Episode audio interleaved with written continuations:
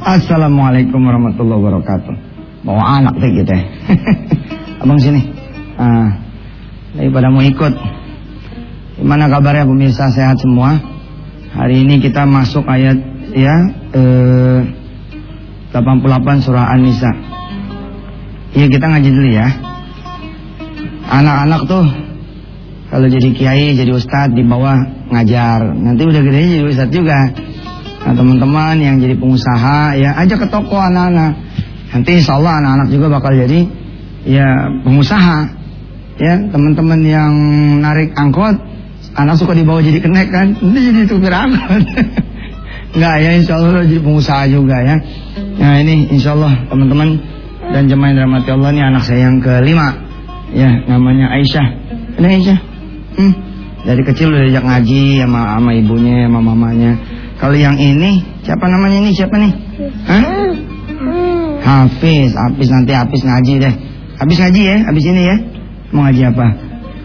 Mau deh, ngaji amma. Yuk, Hafiz kita dengerin dulu ya. Dengerin ngaji papa dulu ya. A'udzu billahi minasy syaithanir rajim. فما لكم في المنافقين فئتين والله أركسهم بما كسبوا. أتريدون أن تهدوا من أضل الله؟ ومن يضلل الله فلن تجد له سبيلا. ودوا لو تكفرون كما كفروا فتكونون سواء فلا فلا تتخذوا منهم أولياء حتى حتى يهاجروا في سبيل الله.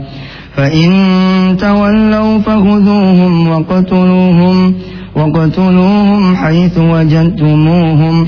ولا تتخذوا منهم وليا ولا نصيرا.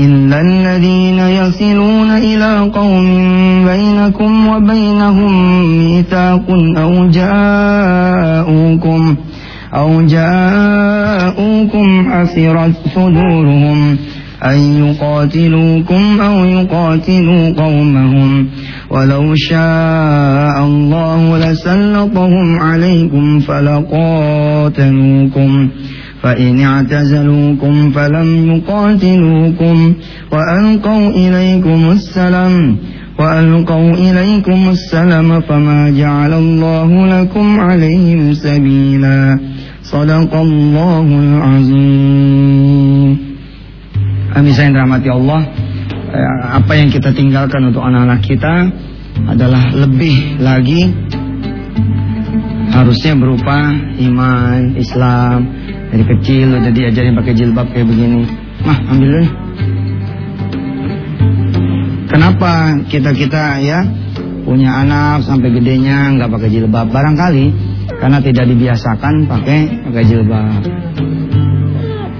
Alhamdulillah. Nih istriku ya Siti Memunah. Dari kecil istri saya ini makain anak saya jilbab.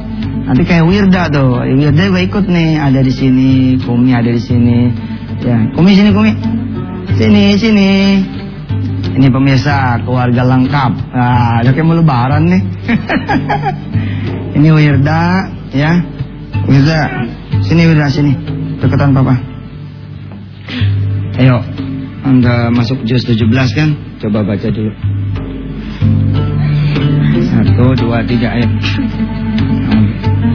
أعوذ بالله من الشيطان الرجيم. yang bener dong.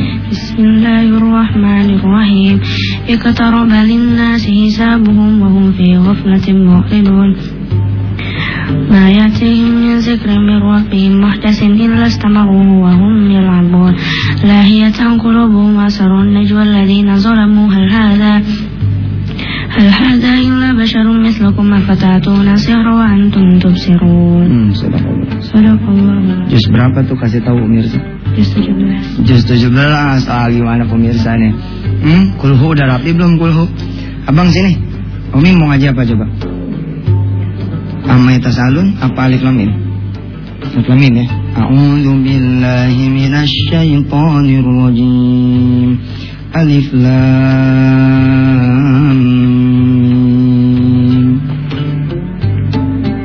Belum on pemirsa, masih subuh. ini aja dah, sini. Habis ini. Habis mau apa ngajinya? Eh, belum belum pada on nih pemirsa habis subuh. Eh, masih subuh nih. Ya, balik dulu deh. Papa ngajar dulu ya. Tunggu dulu situ ya. Habis mau ikut papa apa mau ikut mama? Ikut mama iya dah. ya pemirsa, harta yang paling mahal itu anak.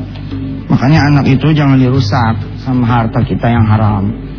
Ya, sebab nggak ada bandingannya tuh mobil sama anak. Kita beli mobil pakai yang haram, anak make ya nggak taunya. Kemudian anak kita bercanda dengan mobil itu. Anak kita kemudian bermaksiat dengan mobil itu. Akhirnya anak kita justru rusak dengan mobil yang kita cari. Nah, benar itu. Lihat ya tadi anak-anak masya Allah. Kalau kita menyayangi mereka berikan sesuatu hasanah berikan kemudian doa berikan pendidikan yang baik dan berikan kemudian apa? Harta yang halal baik pemirsa rahmat Allah kita terusin lagi ya yang kemarin Jadi tidak ada satu orang pun yang meninggal dunia, ya. Wirda, denger ya, dengerin papa, Kumi dengerin papa, mama. Biasanya anak-anak saya denger ini di TV. Hari ini dengerin langsung. Subhanallah, sesuatu. sesuatu. Oh ayah mana sih yang nggak seneng ditemenin istri dan anak-anaknya ya kan? Subhanallah. Tidak ada satu orang pun nih dengerin nih mah. Dengerin nih Hilda tidak ada satu orang pun yang tidak akan ketemu malaikat Jibril. Semua akan ketemu. Pertanyaan adalah kapan yakni pada saat sakratul maut pada saat sakratul maut. Kemarin sudah disampaikan bahwa pada saat Isra Mi'raj ya, yang mengantar Rasulullah Mi'raj siapa?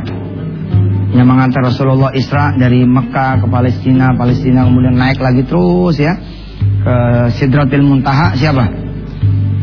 Buruk, iya benar Buruk. Boleh, boleh, boleh. siapa lagi selain Buruk? Jibril. Kita baru-baru ini dikejutkan ya dan dibuat senang bahwa ada makhluk bumi ya dari China yang kemudian menembus ya antariksa, betul enggak? Bahkan dia adalah seorang perempuan. 14-an abad yang lalu ada teknologi yang belum terjangkau oleh manusia dan pastinya seperti tidak akan pernah terjangkau. Ya ini teknologi buruk. Ini teknologi jenis apa coba yang bisa nembusnya? tujuh lapis bumi, kemudian nyampe ke Sidratul Muntaha sampai ke arasnya Allah bersama Jibril.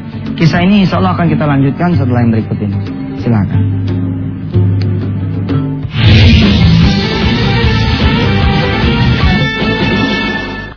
Sedikit nostalgia tentang pertemuan Rasulullah dengan Jibril. Rasulullah pada saat itu berkholwat. Ya, sebelum diangkat menjadi nabi, di mana Rasulullah menyepi? Di Gua Hiro. di Gua Hiro. Saya doain mudah-mudahan pemirsa bisa berangkat ke Gua Hiro ya.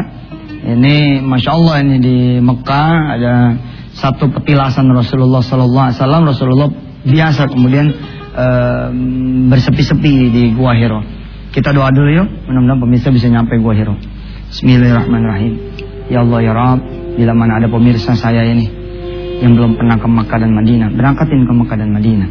Bila mana mereka belum pernah melihat Jabal Uhud, belum pernah melihat Bukit Thur, belum pernah melihat kemudian Gua Hira. Mudah-mudahan Allah Subhanahu wa taala berkenan memberkatkan semua sahabat-sahabat saya yang ada di depan TV atau di depan rekaman ini di kemudian hari yang mudah-mudahan berangkat ke Baitul Haram. Terutama bisa sujud di Masjidil Haram, bisa sujud di Masjid Nabawi, bisa berziarah ke makam Rasulullah sallallahu alaihi wasallam, bisa tawaf di Baitul Haram, bisa kemudian duduk ya berdoa di Multazam, Masya Allah. Ya, ini Mekah punya Masjidil Haram di, di tengah Masjidil Haram itu ada Ka'bah namanya. Nah, di depan Ka'bah ini di apa e, Zam-Zam sini eh sorry Zam-Zam apa namanya Hajar Aswad. Nah, di sini Multazam. Nah, kalau saudara semua bisa di bisa sholat di Hijr Ismail, bisa sholat di kemudian makam Ibrahim ya. makam Ibrahim di sini. Masya Allah ini tempat-tempat yang makbul. Saya doain ya Allah ya Rahman ya Rabb mudah-mudahan teman-teman bisa duduk, ruku, sujud, doa di multazam di belakang makam Ibrahim, kemudian bisa nyium hajar aswad, bisa keliling, kemudian tawaf di Baitullah. Kalau sudah selesai bisa masuk tawaf ya. E, setelah tawaf adalah sa'i, yakni bainas safa wal marwa. Amin ya Allah ya Rabbal Alamin. Nah, setelah pemirsa kemudian menyelesaikan episode umroh, pemirsa coba jalan-jalan nih ke Gua Hiro. Itu naik ke Gua Hiro kira-kira satu jam dan sudah ada tangganya sekarang. Nah, pertemuan pertama Rasulullah dengan Jibril alaihissalam itu di sini. Jadi turun wahyu yang pertama, ya. Iqra bismi rabbikal ladzi khalaq. Khalaqal insana min 'alaq. اقرأ وربك الأكرم الذي علم بالقلم علم الإنسان ما لم يعلم Itulah pertemuan pertama Rasulullah dengan Jibril alaihissalam. Nanti pertemuan terakhir lagi kapan? Ya, pada saat nanti turun wahyu yang terakhir. Al yauma akmaltu lakum dinakum wa atmamtu alaikum nikmati wa raditu lakumul islam madina. Nah, Peristiwa demi peristiwa dialami Rasulullah bersama Jibril alaihissalam. Betul-betul dialami sama Jibril. Dan Jibril inilah yang menemani Rasulullah. Nggak tanggung-tanggung, dialah penghulu para malaikat. Jadi kalau kata pas pampres ini yang nemenin nih komandan pas pampresnya bener gitu. Bukan kerocok lagi gitu. Bukan tentara-tentara biasa. Jadi panglima TNI-nya lah kira-kira begitu. Jibril ini menemani Rasulullah dalam dalam suasana suka dan duka, dalam suasana kemudian perang dan tidak perang. Bahkan kita semua mengingat peristiwa di Taif ya. Wah ini juga pemirsa harus main-main ke Taif nih. Aduh saya pengen doain lagi nih pemirsa nih biar bisa ke Taif. Ya Mekah yang segitu panasnya kalau ente ke Taif hujan tiap hari. Nah, hujan tiap hari di cuma satu jam dari Mekah hujannya bisa tiap hari ademnya minta ampun ya kalau Bogor aja mah kalah dah kalah jauh tidak pasti kalah jauh 9 jam ke Jeddah. Jadi kalau bisa ke Taif, ini ada jejak-jejak di mana Rasulullah itu ditimpuk kakinya hingga berdarah. Maksud Rasulullah ingin meminta suaka, minta perlindungan, ya, bukan berarti perlindungan kepada manusia, tidak. Maksudnya, ya ingin berdakwah lah di tempat yang sekiranya bisa menerima. Karena Taif ini pinter-pinter, orangnya itu eh, cerdas-cerdas. Tapi ternyata di Taif Rasulullah malah dihina dan ditimpuk. Pada saat ditimpuk, kakinya berdarah, datang lagi Jibril alaihissalam. Benar-benar ini apa e, teman dekat banget gitu loh, kerabat karib ya. Kalau kata kalau kata kita apa? Kalau? Yang paling dekat apa namanya? Soulmate. Eh ustadz dong. Sahabat nah begitu. Eh, Jibril datang nih. Apa kata Jibril kepada Rasulullah Muhammad? Sallallahu Alaihi. Wahai Muhammad, Allah telah mengizinkan saya, telah mengizinkan aku dan meminta aku bertanya kepada engkau ya Muhammad. Ya, kalau sekiranya gunung-gunung di Taif itu gunung-gunung di Taif dahsyat itu gede sekali itu gunungnya. Besar. Dan masya Allah batu mulu tuh gunung gitu. Kalau kita kan pohon ya. Ini gunung batu itu kata Jibril. Kalau engkau mau, aku akan angkat ini gunung dan aku timpakan kepada penduduk Taif. Itulah sekelumit ya e, nostalgia atau kenangan e, seorang Muhammad sallallahu alaihi nabi kita rasul ya kita e, bersama Jibril ya yang paling kemudian berkesan juga di antaranya adalah ketika Rasulullah ditemani Mi'raj naik kepada arasnya Allah Subhanahu wa taala. Kita lanjutkan setelah berikut ini.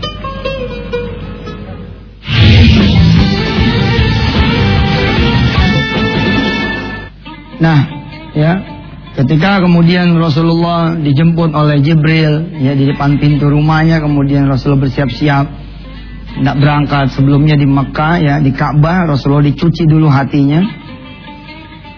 Nah ini timbul polemik ini apa iya hati bisa dicuci begitu? Kalau saya sih pengennya percaya aja begitu.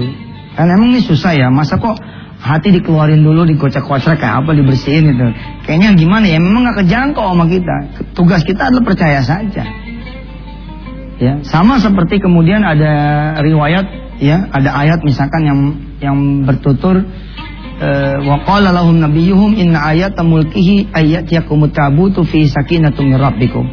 Ada ayat yang berbunyi ya Allah meyakinkan Bani Israel dan Nabi pada saat itu bahwa Taulut itu benar-benar pilihan Allah untuk memerangi Jalut.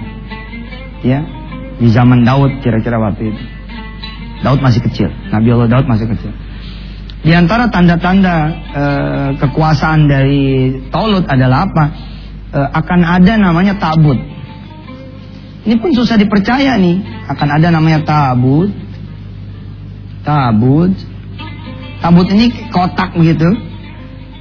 Yang tidak bisa dipercaya oleh teman-teman dari JIL, dari orang-orang yang bergalis Islam liberal barangkali gitu ya atau yang mereka mengandalkan otak saja, masa otak ini isinya apa?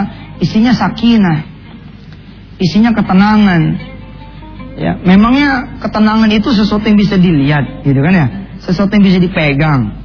Kayak air, air kan kelihatan apa, tapi dipegang nggak ada gimana? Enggak. Udara gitu bisa dirasa, tapi dipegang nggak.